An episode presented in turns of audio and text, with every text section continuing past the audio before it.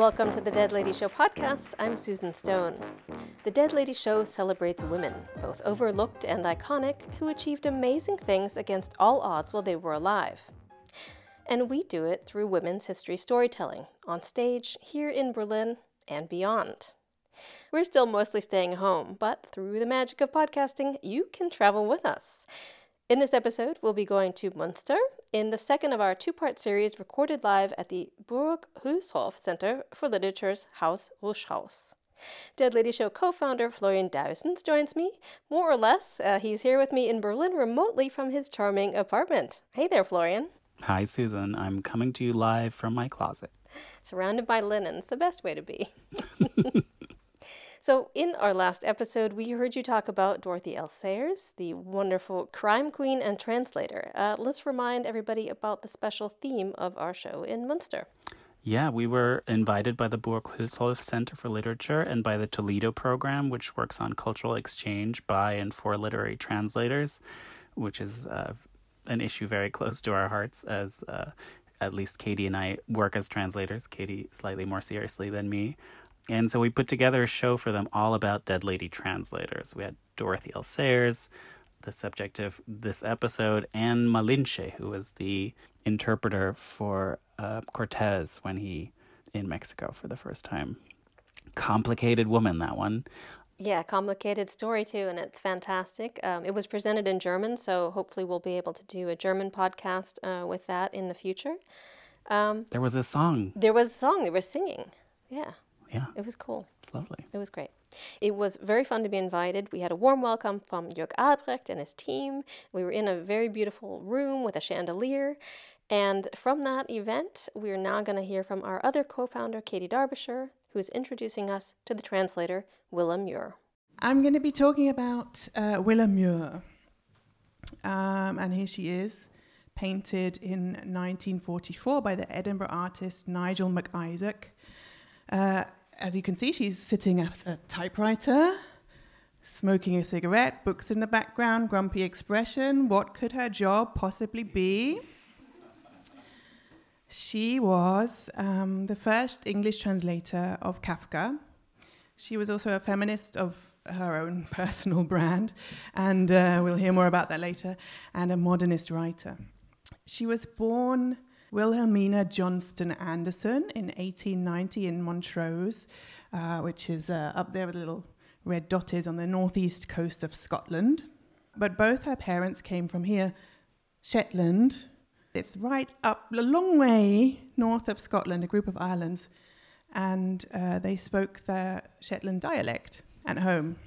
Now that dialect is, for the linguists in the room, it is a kind of old Scots, which is related to Middle English, uh, with a strong Norse influence, because it used to belong to, I think, the Norwegians, or the I have forgotten. Um, I'm going to play you a little sample.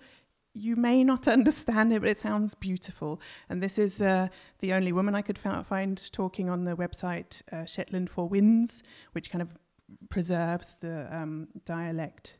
And so she's from the next island down. They come from this very top island called Unst, and she's from the next island down, which is called Yell. Nobody knows where that word comes from. So let's listen to her. It gets easier as you go along. I'm Mary Ellen Odie, and I come from the south part of Yale. I was born and brought up in East Yell, and I speak the way that I do, but I had no alternative. They'd have killed me if I'd started at knappen. My granny spoke a lot of Fetler words, and my mother was kind of besotted with Fetler, but I never said tatties and sad, ever. I wouldn't have done that. That would have been a terrible crime against Yell and Ernst, because we say tatties and sad. I hate to speak. I hate to knap at the school. But I didn't penetrate, because I didn't like the school. I didn't like the teacher, even. Thought you didn't even kin very much. Hard parents arguing with her. I'm but not understanding all I of this. I learned my English through the wireless. There's no doubt about that at all. And there were a lot of things that attract parents in the forties. And then when I grew up a bit, there was Dick Barton's Special Age, and I would rush in for the playing outside to hear that Dick Barton and Snowy. So that's where I learned my English with a Shetland accent. I understand that last sentence the best. Um, so back to Willa, you can imagine that this is what she sounded like as a child, uh, with a higher voice probably. Um, She grew up trilingual, in fact, um, speaking Shetland at home, like we just heard, Scots on the streets, round about the ho- house, and, and a Scottish kind of English at her private school that she went to. So standard English was kind of imposed on her. It wasn't her native language, if you like. Willa became a talented student. She got a scholarship as a child to Montrose Academy, uh, where she learned Latin, Greek, French, English, and science. And that was the first step away from her modest background, really. She then got a bursary to Saint Andrews University, where we see her here. She graduated with a first-class degree in classics, so using that uh, Latin and Greek, in nineteen eleven, followed by a year's scholarship to study English literature. And as a student, she was active in the Women's Debating Society and on the editorial board of the university magazine, which is what this photo is of. Uh, strangely, it's weird to see a literary magazine with so many men on the editorial board. Um, it was called College Echoes. Now, where I found this photo, it said that that's her at the back, but I, I suspect that's actually her in the front row because she looks more like it she does in this photo. Anyway, uh, so while she was at university, Willa fell in love with a rugby-playing medical student and turned down the opportunity of a research scholarship at the British School in Rome so as to get engaged to him. When World War One broke out, she briefly worked as a lecturer at the university while the men were away, but then moved to London to study psychology. She found out that the rugby player had cheated on her while she was in England and dramatically threw her engagement ring in the sea. Later on, as we'll find out, uh, she became more forgiving of infidelities in more ways than one. So in London, she was working then in this rather nice building, which was the Gipsy Hill Teacher Training College, teaching women how to be teachers. Uh, she was vice principal there from nineteen eighteen until nineteen nineteen, taught English, psychology and education, but then married this guy here, Edwin Muir, who was a promising poet from Orkney. Uh, this is an s- artifact from the archives of that teacher training college. They look very happy together. It is... Uh, This is how we did it in the olden days. Somebody's written on the card, Missus Edwin Muir, uh, English lecturer, nineteen eighteen to nineteen. So she kind of lost her name. Um, so Edwin, he came from Orkney, which is another little group of islands off the top of Scotland, slightly further down. They spoke, they speak uh, a sort of slightly similar dialect. But Edwin's family moved away. They were farmers. They moved to Glasgow when he was two. So he and Willa had a lot in common sort of linguistically as well. So they moved to Europe after Edwin got a freelance writing job. What do you do? You move to Prague, where Willa learned Czech. And she did her first translation outside of the university, a play by, I excuse my Czech, uh, Karel Čapek. And then they moved on to Dresden, where they were waiting at a bus, a tram stop, not a bus stop, and they ran into Willa's old university friend, A S Neil, who was an educationalist. That was around nineteen twenty. He was setting up a, a, an international school on kind of progressive principles in, in Hellerau. Still exists. You can get a grant to stay there if you are a writer or a translator. And uh, Willa joined the staff. She said... And that's how I learned German. That's how Edwin learned German. When you were sitting at meals and you have to ask for a thing in German or not get it, you asked for it in German. And I was teaching in German. So German it was, anyhow, any- everywhere. And we went down at night to the local pub and sang popular songs and danced. We were all very happy there. Maybe not all of the time, because it was in Hellerau that Edwin had a brief affair with a student He later wrote about it in his autobiography, which made her very angry. I mean, she knew at the time, but the writing about it, making it public, was difficult for her. But she then herself described it as important in our marriage, helping it to become a more conscious partnership. In nineteen twenty-three, the uh, economy was on the downturn, so they moved on to Italy and Salzburg, then Scotland, France, England, Orkney, Saint Andrews, and so on and so on. They were always moving around, very rarely settled for the rest of their lives. They've been described as bohemians, but actually they didn't quite fit in with English literary society. They were much mocked by other writers uh, for being too Scottish, too working class, and uh, their relationship was not quite what was expected in terms of gender roles. They began translating to make a living while in Europe.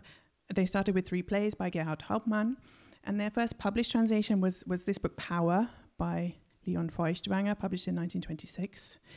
Willa didn't actually like Feuchtwanger's writing. Uh, she, she thought it was a real chore to translate. And so they put this first book out, and then their son Gavin was born in nineteen twenty-seven. I'm going to show you a slightly racier cover, which will help you as German readers to understand which book it was. There we are. Jud Süß, apparently the story of dancing girls, glamour girls who are really into this guy with a powdered wig or something. Not quite sure what they're trying to tell us there. Um, the couple also translated Heinrich Mann, Hermann Broch, and the Yiddish writer Sholem Asch. So they used then, having been est- well, established in publishing, they used their influence to get Kafka's The Castle, published by Secker in nineteen thirty. That was followed by The Trial in nineteen thirty-seven, America in nineteen forty-six, and The Penal Colony Stories and Short Pieces in nineteen forty-eight. So you'll notice, if you were listening very carefully, there was a bit of a break in the middle. During the war, Anglophone readers did not want to read anything from German. And after the Nazis, Willa felt quite alienated from German as a language. She stopped translating with one exception, and that was Kafka. Before that, though, before she stopped, she gave us an opportunity for two absolute stonking bonus dead ladies. She translated under a pseudonym on her own, under the name Agnes Neal Scott, various things, including two novels by this woman here, Krista Winslow, who I had never heard of. And now I'm glad I have, because she was an openly lesbian sculptor and writer in the thirties.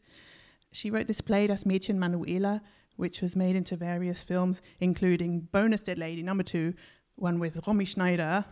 Um, so I think that Willa's uh, translation was republished.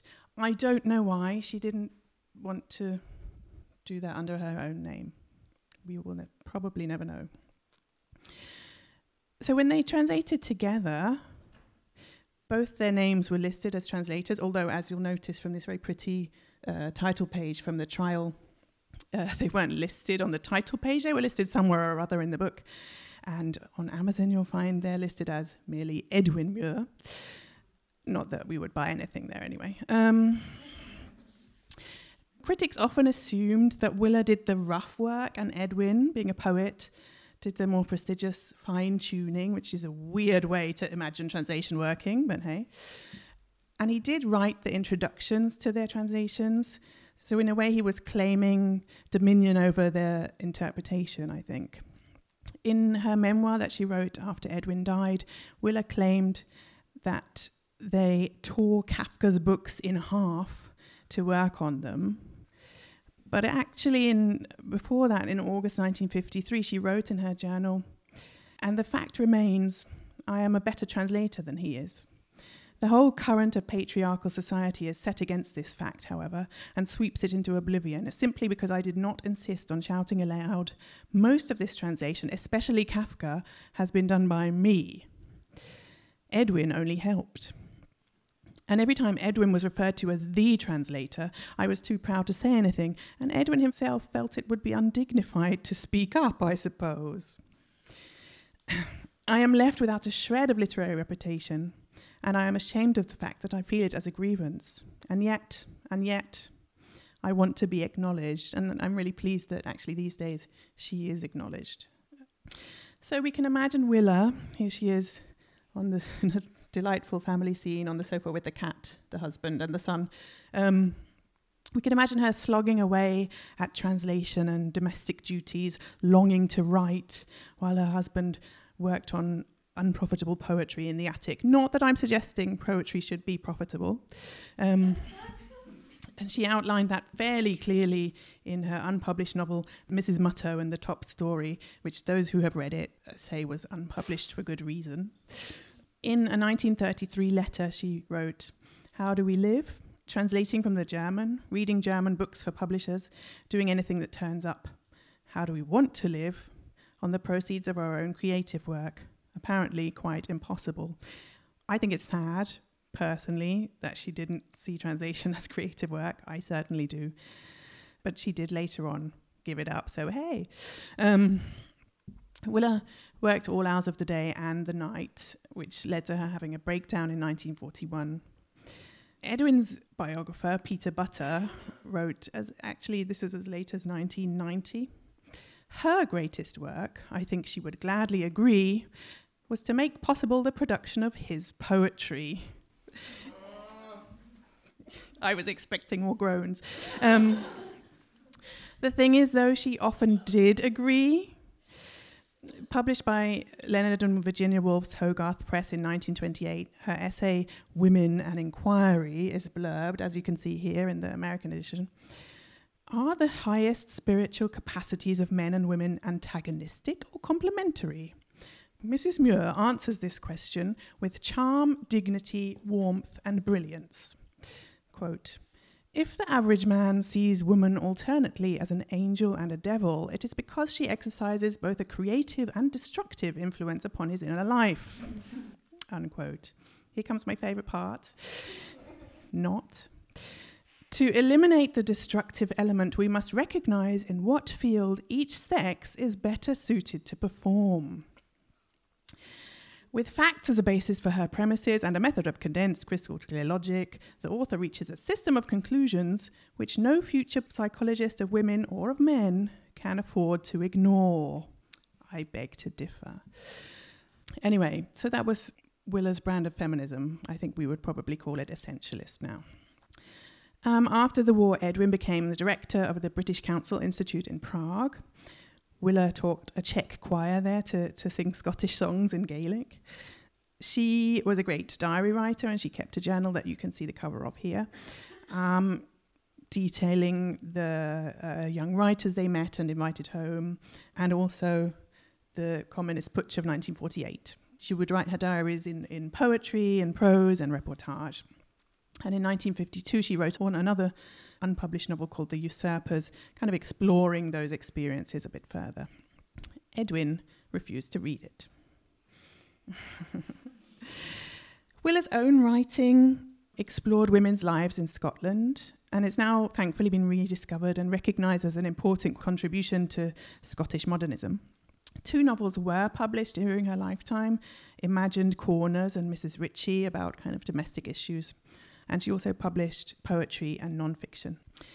Then came that memoir that I mentioned earlier. It's called Belonging, and it was focused very closely on her marriage to Edwin, as you can see from the title uh, uh, facing page, which is a, a beautiful picture, actually, but it is, in her own memoir, a picture of Edwin Muir, age seventeen. Um, The title's actually quite important. I think she she found a sense of belonging in the person of Edwin rather than any particular place. And in return, she protected him. "He was a soft-shell crab," she wrote shortly before his death, "and I was his carapace." She had such a beautiful way with words. Willa Muir loved her husband dearly, and she chose to be a devoted wife at the expense of her own work, despite believing in her own brand of feminism. An acquaintance, Mary MacLean, wrote, "The Muirs rose late and kept late evening hours, but they liked to rest in bed in the afternoon since neither of them enjoyed robust health. If disturbed, they would both come to the door like two sleepy children, Willa in her pink flannel nightdress and Edwin with a silk coat over his pyjamas. The Scottish writer George Mackay Brown noted Edwin was not a brilliant conversationalist. I don't want to put him down um, much. Um, unlike Willa, who he called a marvellous talker, brimming with wit and gaiety. And Mackay Brown thought he, she was a marvellous host, full of gaiety, humour and kindness. So she was marvellously full of gaiety. She brought key German writers into English for the very first time, and she also incidentally helped um, Hermann Broch to escape Austria for Britain. Her translations have since been criticised for being overly domesticating, as we call it in English. Two things here. First of all, it's very easy to pick holes in translations, and especially if you really wish you had done that translation yourself, which with Kafka is uh, really a given. Um, And second of all, she did know what she was doing. It was something that the market demanded. After their very kind of Englishified translation of, of uh, Jud Süß, which was a huge success, um, the Muirs tried to be more faithful to the German in the next book. She wrote in nineteen sixty-eight, "In one sense it was a good translation, but it was not destined to be a popular success. The British public, presented with authentic Feuchtwanger, did not take to him." She used all these exciting word choices, sometimes reflecting her Scottish background, and she had a great sense of rhythm and, and did really notice Kafka's subtle humour. She had her own sense of humour too. As a perpetual outsider, she related, I think, to, to Kafka particularly well. I'd like to read her opening to Metamorphosis, thinking, as I read it, of Willa, plagued with arthritis, waking up one morning to find that pink night dress gone. As Gregor Samsa awoke one morning from uneasy dreams, he found himself transformed in his bed into a gigantic insect. He was lying on his hard, as it were, armour-plated back, and when he lifted his head a little, he could see his dome-like brown belly divided into stiff, arched segments on top of which the bed quilt could hardly keep in place and was about to slide off completely. His numerous legs, which were pitifully thin compared to the rest of his bulk, waved helplessly before his eyes. "What has happened to me?" he thought. It was no dream. His room, a regular human bedroom, only rather too small, lay quiet between the four familiar walls. Above the table, on which a collection of cloth samples were unpacked and spread out, Samsa was a commercial traveller, hung the picture which he had recently cut out of an illustrated magazine and put into a pretty gilt frame. It showed a lady with a fur cap on and a fur stole, sitting upright and holding out to the spectator a huge fur muff into which the whole of her forearm had vanished. Gregor's eyes turned next to the window, and the overcast sky, one could hear raindrops beating on the window gutter, made him quite melancholy. What about sleeping a little longer and forgetting all this nonsense, he thought. But it could not be done, for he was accustomed to sleep on his right side, and in his present condition he could not turn himself over. However violently he forced himself towards his right side, he always rolled onto his back again. He tried it at least a hundred times, shutting his eyes to keep from seeing his struggling legs, and only desisted when he began to feel in his side a faint, dull ache he had never experienced before. Thank you very much. Katie Derbyshire on Willa Muir, recorded live by Brigitte Hama. As Katie said, Willa was instrumental in translating many important German writers for the first time. One that she mentioned, who might not be very well known outside of Germany, is Leon Feuchtwanger. He was a very early critic of the Nazis, a Jewish writer. Um, in nineteen twenty-five, I believe, he published this book that Katie mentioned called Jud Süß, which is uh, a book about a so-called court Jew, which is a horrible concept from the eighteenth century when European royals, because of their religion, Catholicism, weren't allowed to do certain money things. So they hired a Jew and like they gave them certain rights and even aristocratic titles in exchange for their help. And that went horribly wrong in this particular case that this book is inspired by. Uh, but what went more wrong later on was that the Nazis appropriated this book by a Jewish writer to make literally the world's most anti-Semitic film ever, produced by Joseph Goebbels, also called Jud Süß. So that's a horrible legacy that uh, Germany's full of. Yes, it's a it's a true story of um, Joseph Süß Oppenheimer, as you say, and it was a popular subject. It's uh, like many historical subjects. So there were there were plays written about it. Uh, there were books and novellas written about it, and then there was a rather unfortunate film made about it that was pure propaganda. Um, and that one, as far as I know, is sourced from one of the other plays, but certainly it has the name of uh, Feuchtwanger's book and the subject matter, and so that's another layer of problematic for the whole for the whole story. Um, a lot of German writers from that era and others aren't that well known outside of Germany, and we're going to talk about another one, Annette von Droste-Hülshoff.